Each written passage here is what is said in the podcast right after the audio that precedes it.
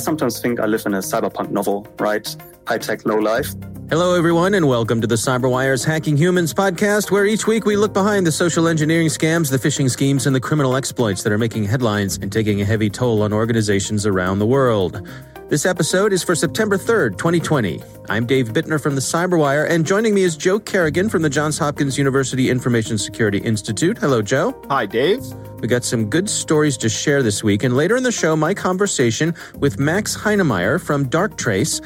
He's going to be uh, sharing with us some of the threats that he and his team have been tracking throughout the onset and spread of COVID 19. Have you ever been to security training? We have. What's it been like for you? If you're like us, ladies and gentlemen, it's the annual compliance drill, a few hours of PowerPoint in the staff break room. Refreshments in the form of sugary donuts and tepid coffee are sometimes provided, but a little bit of your soul seems to die every time the trainer says, Next slide.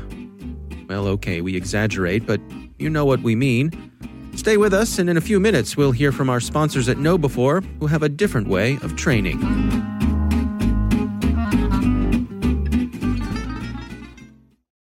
All right, Joe, uh, before we get to our stories, we got a little bit of a quick follow up here. A recent show, you and I were talking about people having their Facebook accounts cloned. And uh, I was saying it had happened to me. Yep. Uh, we got a, a, kind note over on Twitter from someone who goes by the name The Computrix at The Computrix.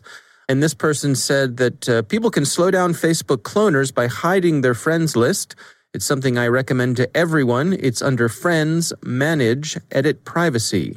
Mm-hmm. Uh, this is a good idea. You go in there, and so the general public can't see your friends list. You can actually make it so that only you can see your friends list, which right. Yep. seems like a good idea. It does. It does seem like a good idea. In fact, I do this actually. What the biggest issue is here is that a lot of people do not do this. Yeah. so they're the ones at risk of being cloned. And the Computrix here is absolutely correct. This is a great way to stop your account from being cloned effectively. Someone can yeah. still clone your account, but they will not be able to address your friends because they won't know who they are.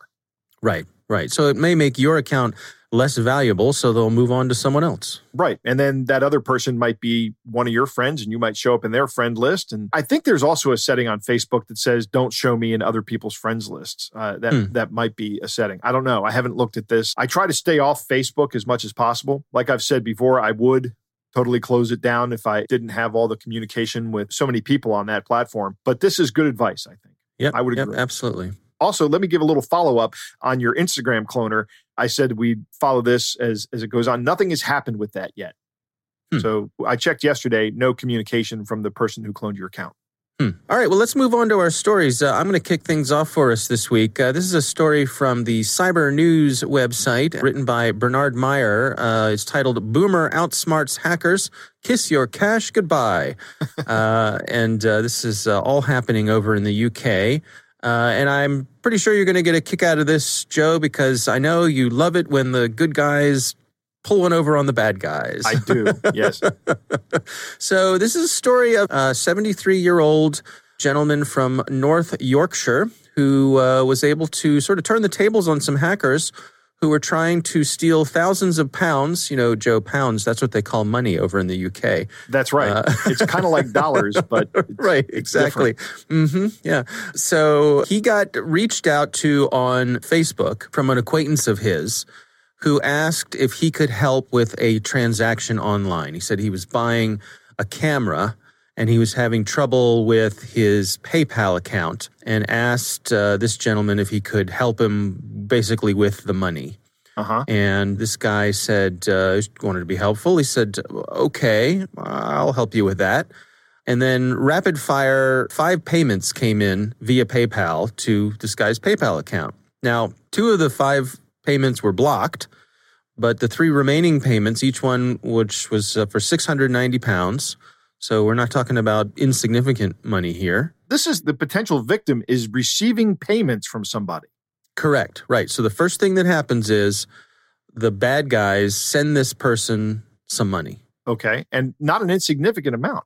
No, he receives it in his PayPal account. And the scammer asks him to then transfer it to a different bank account. Okay. So they're asking him to be the middleman in here right? Uh, uh, un, under the the guise of saying that they're just having trouble using their PayPal account. Plausible, right?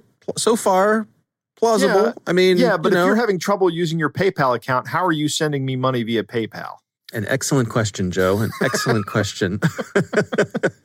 well, and I, we, but you know what? I don't think it's the person who's sending the money via PayPal. I think it's the person who's maybe buying the camera or this alleged friend is trying to have a, a transaction with. Okay. Right. So you're getting paid by a buyer of something, and then you're going to take that money you got and you're going to send that on to your friend.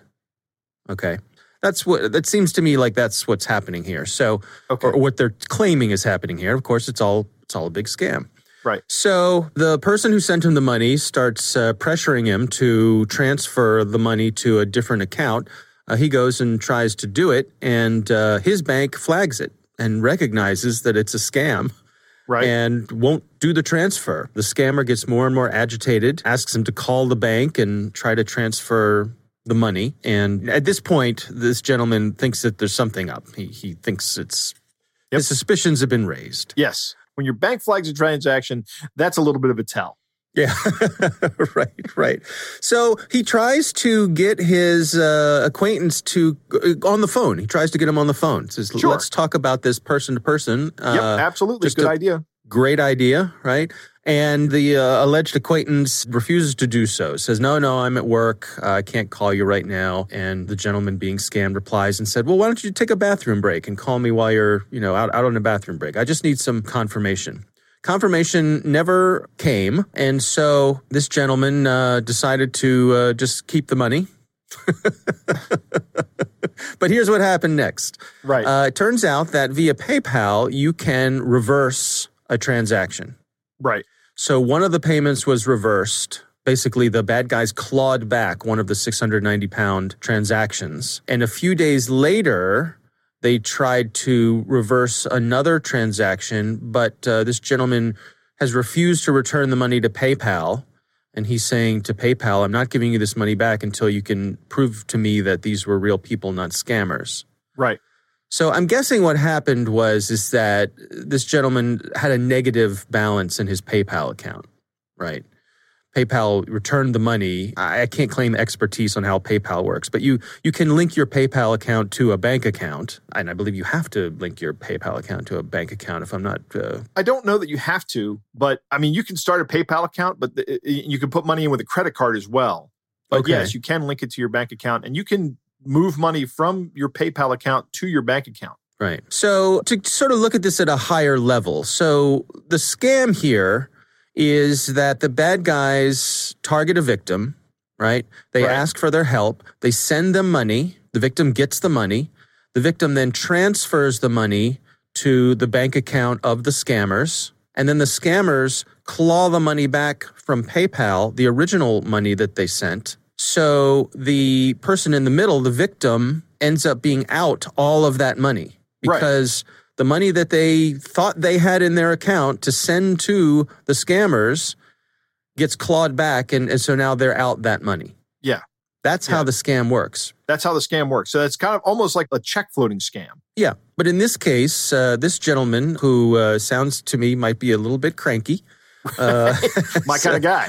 like he's decided decided that he is not sending the money back know, until PayPal proves to him that this is a real person and not a scammer. That he is not going to return the money. Now, I don't know what actual legal case he has against PayPal, what what agreements he made when he signed up for PayPal, what ability PayPal has to claw this money back from him, or or whatever. That I don't know about that, but. Uh, I have to say, uh, my hat's off to him for for for the effort. Anyway, Yes, right? it looks like he didn't send any money out, right? So he's he's not out any money. Correct. Right. He's grabbed some money from the bad guys, Right. and he's he's refusing to return it. Yeah. Uh, good. So yeah, I don't know how this is going to play out in England and in the UK. I think there's a lot of consumer protection law that he might just get away with this. This might be Yeah. fine. You know, yeah, somebody tried to scam you and they lost 650 pounds. Too bad. yeah, yeah. Exactly.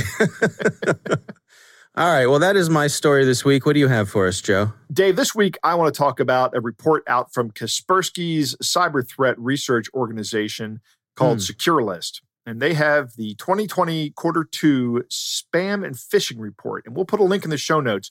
And you should take a look at this report. It's an interesting report with lots of data and statistics, but here are some key points. One of the first things that stands out to me in this report is that scammers are targeting smaller companies. Now, you know, I have the ability to wildly speculate and often do. but I think this is because smaller companies are actually turning out now to be better targets for these scammers because they don't have the huge budgets that large companies do. And while the payoffs may not be as large as if you target a large company, they are still there. And if you can scam a small company out of 600 to $1,000, that is a good day for a scammer. Mm-hmm. Right? They are imitating email messages and websites of companies whose products or services these smaller companies may be using. And a pretext is essentially like a cover story, you know, like mm. what you're going to tell people all about as your introduction to whatever you're scamming them with. But the main pretext for these scammers is a prompt to get the target to enter their login information for their email account to view an online catalog that uh, hmm. is only available once you log in. They're obviously going after these smaller businesses where people might be less technically sophisticated and much more focused on what they do. Now, if you think about a small business, Dave, working in a small business is not like working in a big business. When you work in a large business, you have one or two tasks that you take care of. But when you work at a small business, you have to carry a lot of the small business load, right? Yep. You're going to have to do a lot more things. And that may distract you from things. So if you're an office manager, you may very well do things like take the trash out when the trash gets full. Oh, yeah. Right? That might have to happen. Uh, oh, yeah. You know, the trash is full, and you may or may not even have housekeeping services coming in at night. Yep. Somebody has to do it. So, I've done all this as I've yeah, been absolutely. a small business owner and I have been there, my friend. Absolutely. I've worked for small businesses. I really enjoy working for small businesses because it's it's a nice close knit uh, group and it's uh, everybody is much more invested, I think. But one of the things is you are more dispersed with your attention. Thus, I think you're a little more vulnerable yeah. these kind of attacks. Yeah. And also, uh, I think to your point, that you're less likely to have full time staff who are paying attention to these sorts of security issues. Correct. Right? Chances are you've outsourced this to someone or you're using some sort of big service provider. Yep. And there's nothing wrong with that, but it just means that the odds of having an extra set of eyes or a dedicated set of eyes on this are lower for a small organization. That's absolutely correct, Dave. Another point that jumped out to me is that these phishers are taking advantage of the pandemic and they're actually going after people with a few hooks for phishing. One is package delivery notices, right? They're posing as courier delivery service employees and sending out emails that packages couldn't be delivered because of failure to pay the shipping. So they're just hmm. trying to scam people out of the shipping fees. They're sending phishing emails out pretending to be banks and offering loans and such for COVID 19 related needs. And right. they're also sending out tax refund notifications in the same vein.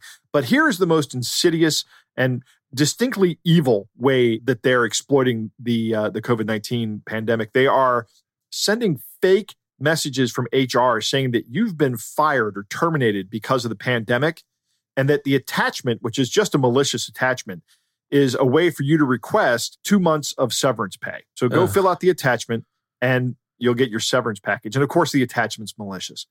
Um, right. You know, th- this is despicable, of course. We've seen much worse things from these guys before, but I think this is pretty low. Yeah. Short circuiting your emotions there by by right exactly coming out of nowhere and saying you've been fired due to the exactly. pandemic. So now you're in a, a state of panic or distress or who knows what. But then setting the hook by saying, "Well, here's the good news: we're going to pay you for two months."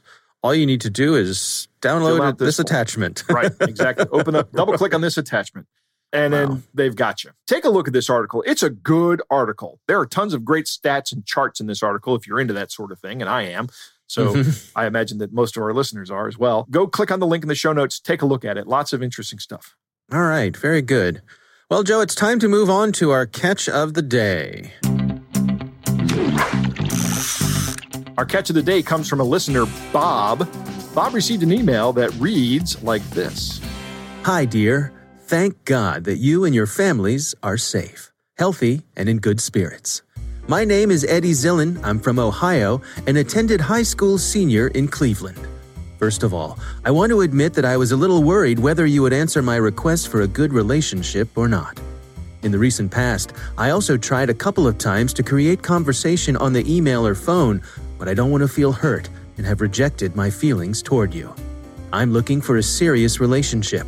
I hope that this time I was lucky and I don't want to waste yours and my time. I want you to honestly admit to me if you're interested. Please be sincere with me. I was already badly wounded five years ago, and I don't want to be hurt again. Then my woman betrayed me. He cheated on me with another man not long before we were supposed to get married. It seemed to me that my world had collapsed and I could never trust a woman again. But time heals. And now I've found the strength to believe in love again. I did a lot in my past relationships to ensure that my woman was happy, but he did not appreciate my care and all the luxury life and expensive gifts cars. I realized that all three years of our relationship, I found out she was cheating on me with my best friend, Tom. But at the same time, I never received true love and care. After much thought, I decided to try to look for happiness, and I'm ready to take care of you, love you, and make you happy. I think that each of us has the right to happiness, right? And who will build happiness for us if we ourselves do not do it with our own hands? Maybe everything that I write to you right now is not at all interesting for you, but I consider it very important to explain to you at the very beginning of our communication about what kind of relationship I'm looking for and why I'm looking for these relationships. My goal is to find the right woman with whom I can build a serious relationship and be happy together. I believe I have a lot to tell you, but I have to stop now until I receive your kind response. Thanks so much. Eddy Zillen, CEO, investor in cryptocurrencies. My favorite part is that he talks about his uh, previous woman, but yeah. doesn't use the proper pronoun until like two thirds of the way through the article. Right. right. right. Yeah. So, there's a little bit of gender confusion throughout here. So, yeah, uh, and uh, yeah. I mean, this is obviously just terrible English. And I don't believe this guy's name is Eddy Zillen. you think so? I don't think, think, I don't think this person is from Ohio, and I don't yeah. think they attended high school senior in Cleveland. Yeah, yeah. Well, Joe, nothing gets by you. I, I right, think you're yeah. right. I'm a little dubious right. of this Eddy Zillen Yeah. so uh, I think we uh, pretty straightforward. What's going on here? This is your standard run of the mill romance scam. Right. It's interesting that they sent it to uh, to Bob. right, right. that Eddy's yeah. out there looking for a woman and sent it to a man. Uh, mm-hmm. Actually, probably what happened here is Eddy has a the, Eddy, and with air quotes, you can't see me because this is a podcast, but this person has a big list of email addresses, and they just composed this and sent it out to everybody. Yeah. And yeah. Bob was good enough to send it to us. Thank you, Bob. If you get something like this, please send us to us. We love reading them on the air. Yes, we do. All right. Well, that is our catch of the day.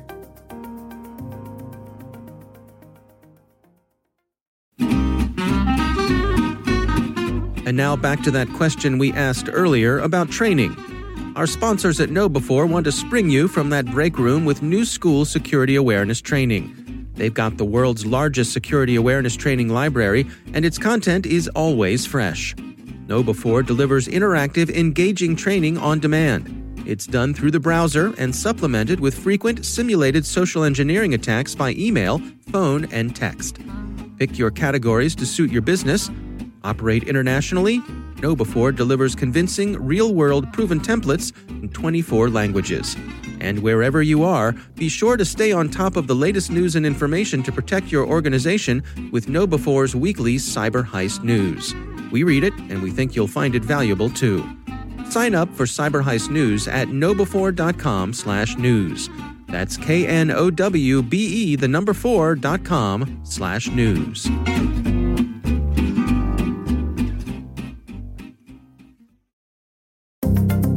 All right, Joe. So I recently had the pleasure of speaking with Max Heinemeyer from a company called Darktrace, a security company. Uh, and he and his team have been tracking uh, some things from the onset and spread of COVID. And Max joins us to share some of the things that they've been following. Here's my conversation with Max Heinemeyer. It's an interesting threat landscape these days. It's evolving rapidly, as surely everybody in cyber will attest. and it's getting more furious by the minute. We've seen such a huge increase in what we call fearware, spear phishing, phishing, scamming, spoofed emails that piggyback off the corona crisis. It's not only the phishing and the social engineering, there's also a lot happening in the old school, almost like early 2000 remote code execution exploits against internet facing infrastructure. But overall, it's just getting worse and worse, I would say. Can you take us through some of the specific things that you're tracking? I mean, some of these things are, are new to me. For example, I'm, I'm not familiar with the term dynamite phishing. What, what's going on with that? So, dynamite phishing is something the Emotet botnet introduced to the broader threat landscape, I think two years ago or something. It's basically when a threat actor steals the inbox emails from hacked victims to use them later on for further infections. And we know this, right? We know that threat actors use compromised inboxes to send more scam emails and phishing emails. But the interesting part here is that they take existing email chains that exist between legitimate senders and recipients and they send these off and at a little bit at the end, like, hey, see attached, or thanks for talking, look at the attached document. And that normally is malware. So the dynamite bit is that it uses existing legitimate email conversations to lure the victims into clicking on either phishing links or opening malicious attachments. Right. So this is an established conversation that I may have had with a colleague or a coworker. So there's no reason for either me or the technology I may have protecting myself to suspect that there's anything going wrong here. Exactly. It's really difficult for humans and also for machines to identify this, especially for machines. If it's an existing trusted relationship between two entities that have communicated before, it can be incredibly difficult to prevent this. And we expect this to be taken further in the near future as well by the incorporation of potentially malicious machine learning in some form. Now, I know you and your team have been doing a lot of work with artificial intelligence and, and, some of the ways that that can be used for social engineering. Can you take us through some of the things that you're working on? Oh, absolutely. I love talking about this. so, why do we look into what we call offensive AI? So, using machine learning in various forms to conduct cyber attacks. Well, at Darktrace, we do all things AI and machine learning to defend people, to defend customers, defend employees. And as part of that, we introduced our email solution that uses unsupervised machine learning to detect anomalies and weird communication patterns and spot never seen before spear phishing emails, CFO fraud, scams, and all these things. But to test that system, we wanted to push boundaries a bit and see how far we can go. So we started looking into offensive AI to auto create spear phishing emails. And I'm more than happy to expand on this. I think it's very exciting. And we actually think that, that some threat actors are also piggybacking off of this and looking into similar techniques. Yeah, well, let's go into it. What sorts of things are you working on? So if you think about creating spear phishing emails, normally what you go through, and I used to be a pen tester, I still conduct pen tests and I've been doing for 10 years now. Normally, you, of course, will get your victims, either the organization or the individuals. You understand their social media profiles, their job position, their bios, their CV, it's online, their hobbies, the things they talk about, where they live. So it's basic social engineering 101, right? Researching your victims and doing all these things. And we thought, why can't we automate this? Why do we have to do all of these things manually? And why can't we push the boundaries a bit? So instead of doing these laborious and very manual intense tasks ourselves. We created some machine learning bits and pieces to automate that. So instead of, you know, doing all the legwork yourself and going to social media, creating LinkedIn profiles, understanding situations and topics and all these things, we use some machine learning of various forms, some supervised some unsupervised, to basically go through social media, understand profiles, understand job positions, understand topics that people talk about, and then drive it further. Not just understand these things, but understand the topics they talk about, the positions they're in, the hierarchy levels of organizations, and then auto create, based on that information automatically gathered, suggestions for spear phishing attachments and emails. So all the legwork, all the boring tasks almost that you have to do as a social engineer, we basically automated to the furthest degree possible, we think. That's just a prototype, and we used it for internal testing to test our own systems, but we were astonished how effective it is. Yeah, I mean, I have to say that's kind of a chilling possibility to think about that if I'm a social engineer, uh, I can have this, uh, I suppose, sort of a, a, cheat sheet given to me that, that gives me the the recommended ways to go at spearphishing someone. Exactly. Everything you need to do basically is point the tool at a victim organization, and a few minutes later, you're presented with directed spearphishing emails, the victims being spoofed, the attachments are there, topics they talk about on social media are selected and piggybacked on. It's very powerful. We have not open sourced it and probably won't do it because it's quite dangerous, obviously. But if folks want to get an idea and a taster, there's an open source tool out there which does the same thing for spear tweeting. It's called snap underscore r, snap r. And it's a prototype from, I think, two years ago or something. Really interesting. It does a few of those things I mentioned, but just based on Twitter, understand conversations, natural language processing, and auto create spearphishing tweets. Are there any practical defenses against these sorts of things? I mean, if, if they're just gathering information that's out there in the open, I suspect this is a difficult thing to defend against. I think anything so early in the kill chain, the OSINT part, the early reconnaissance part that doesn't even touch the victims is really hard to defend against, right? I mean, we always want to defend as early as possible in the kill chain, but that's just outside of most people's possibility realm to do this. We think that the machines need to do a better job, right? Tools, vendors, email gateways. And it's very important to have security awareness programs and have so called the human firewall, you know best here in this podcast, right? Hmm. But we think um, from the vendor perspective and the tech perspective, we have to push the boundaries. We can't push too much responsibility, especially now that it gets harder to spot these fakes and they can be created more rapidly and at scale. Um, we can't push the res- responsibility down to the humans all the time. We still have to be aware, but we need to be doing a better job as the security industry. You know, here in the U.S., we've got a uh, an election coming up, sort of bearing down on us sooner than later. And something that has a lot of people concerned is the possibility of folks using deepfakes for misinformation. And I know that's an area that you and your team have been taking a look at as well. Oh, absolutely. And it doesn't even have to be a specialized AI research team to utilize these technologies for evil or for good purposes. If folks take a look at websites like thispersondoesnotexist.com, you can just get deepfake pictures from people that don't exist and don't flag up on any OSINT tools and use them in your spearphishing examples and similar things. So we fully believe that the problem with fake news and with disinformation campaigns will just be exacerbated with the upcoming election in the US, obviously, and other countries. But it doesn't even have to be that technologically advanced, right? I sometimes think I live in a cyberpunk novel, right? High tech, low life.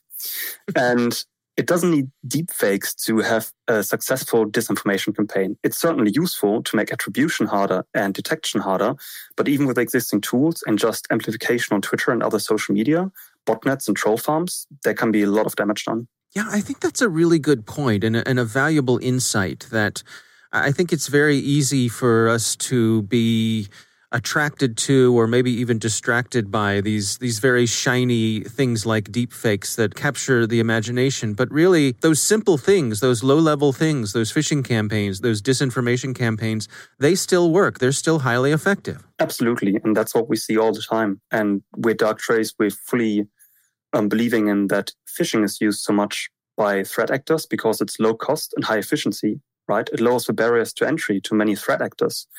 And again, we think it's super important to use advanced defenses so we don't shift the responsibility on the poor employees who, you know, just want to do their jobs. So it's quite an important point for us to not overcomplicate things and scare people into thinking Terminator is two clicks away and it's going to hack everybody and everybody's going to use deepfakes. It's certainly a tale of our times that it's often discussed in the media, but we have to be skeptic around the latest types. And that comes from a company who does machine learning and AI, right? Right, right. Well, uh, what are your recommendations then for folks who are looking to best protect themselves against these sort of things? What sort of advice do you have? just a couple of things. And I always think about individual advice and organizational advice. But on the individual level, just be aware and take your best practices into action. These can be things, as everybody knows, multi-factor authentication, good password management, mnemonic techniques, password managers.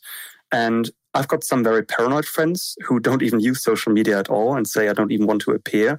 But keep in mind that might open you up for um, fake attacks where somebody takes over your non existing profile because you just don't have a footprint and use that to attack other people. Mm. From the organizational perspective, I think there's a lot of interesting and great tech out there at the moment. So as an industry, we've been struggling with the traditional approach of, you know, predefining evil using blacklists and threat intelligence and signatures. And that's great. We still need this absolutely probably more for retrospectively finding attacks. And there's a lot of really good tech out there. For example, cloud email security supplements. Um, obviously, Darktrace provides something like this as well with Antigena email that can do a lot of the heavy lifting and prevent phishing, spear phishing, CFOR from getting through. So to boil it down, I think it's best practices that we all know, cyber hygiene topics, but also looking a bit ahead and using great evolving technology to your best purposes. We often think about paradigm changes and while all this offensive AI talk seems quite far away, why people still get hacked by a malicious link, I like to think about paradigm changes. And what I mean by this is we saw that WannaCry and NotPetya were paradigm changes. We knew that ransomware existed and we knew that laterally moving malware existed, but nobody had put it together. And these two things coming together really changed the landscape of security and still does. And we anticipate the same happening once the genie is out of the bottle with offensive AI. So introducing some clever machine learning to some phases of the attack lifecycle to hacking. So it's early to say, but something folks should think about because we think it's a strategic topic. All right, Joe, what do you think? I think that was a great interview, Dave. I like what Max had to say. A couple key points here. I like his term fearware. That's a great hmm. term. Remember, we said this earlier in the show, but fear is a tool that scammers use to short circuit your thinking. It's one of the biggest tools that they have, the other tool being greed. Those are the two things that they use fear and greed. They also use loneliness, love, isolation, other tools as well. But for setting the hook, the two biggest emotional triggers they're going to capitalize on are fear and greed. So mm. when someone's trying to scare you via email, slow down, relax. An attacker inserting themselves into an email conversation by compromising an email account strikes me as a great way to get the target to open your malicious attachment. If you think about this, getting an email from somebody going, hey, take a look at this attachment, you're immediately like, uh, no, no, I'm not going to take a look at that attachment, right? But mm-hmm. if you're in a conversation with somebody and they go, oh, by the way, here, I found this, why don't you look at it? Your guard may be down, especially if they're coming from a compromised inbox. Right. It's a trusted source. Yeah. yeah if I, exactly. If, if, I got an email from you that said, hey, Dave, check out this uh, thing I saw. This is hilarious. Right. I'd probably just open it up because I consider you to be a trusted source and I wouldn't think twice about it. Absolutely. Fool that I am. right. Well, fortunately for you, Dave, I use multi factor authentication on all the email accounts I use to uh, communicate with you. So chances of that account being hacked by uh, somebody else are very low. So, okay. Lucky Good. you. machine learning is the future of security, but it is also the future of malicious activity. That is definitely going to be out there. These machine learning tools are readily available for anybody. They are developed in, in Python, which is a language that's very easy to learn and pick up. And if you all you have to do is just start learning about it and you can develop these tools. And of course, malicious actors know that and they're doing it as well. Darktrace has used machine learning to automate the recon phase of a social engineering attack. And once again, here's some more wild speculation from me. Darktrace said they are not going to release their tool because they think it's too dangerous, but someone is going to release something similar. In fact, Max was talking about one tool that already does this for Twitter accounts, but somebody's going to release something similar like what they've developed. And I would suspect that there are already organizations that have similar tools, uh, yeah. malicious organizations.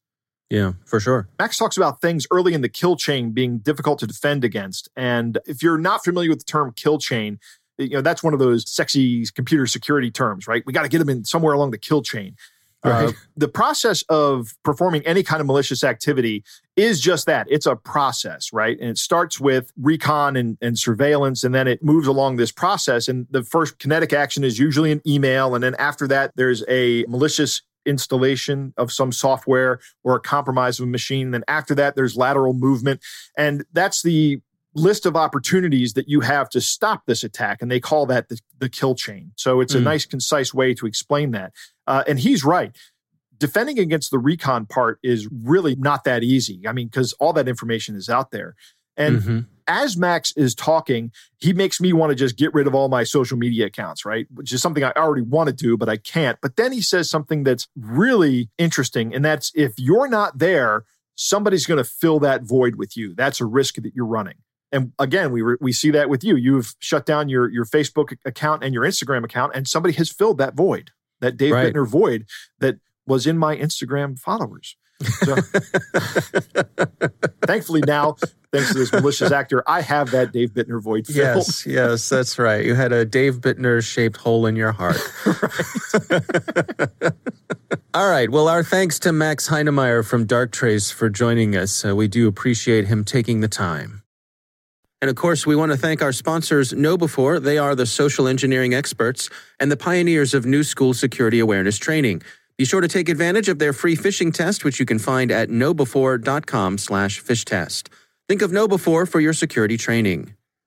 We want to thank all of you for listening. That is our show. Of course, we want to thank the Johns Hopkins University Information Security Institute for their participation.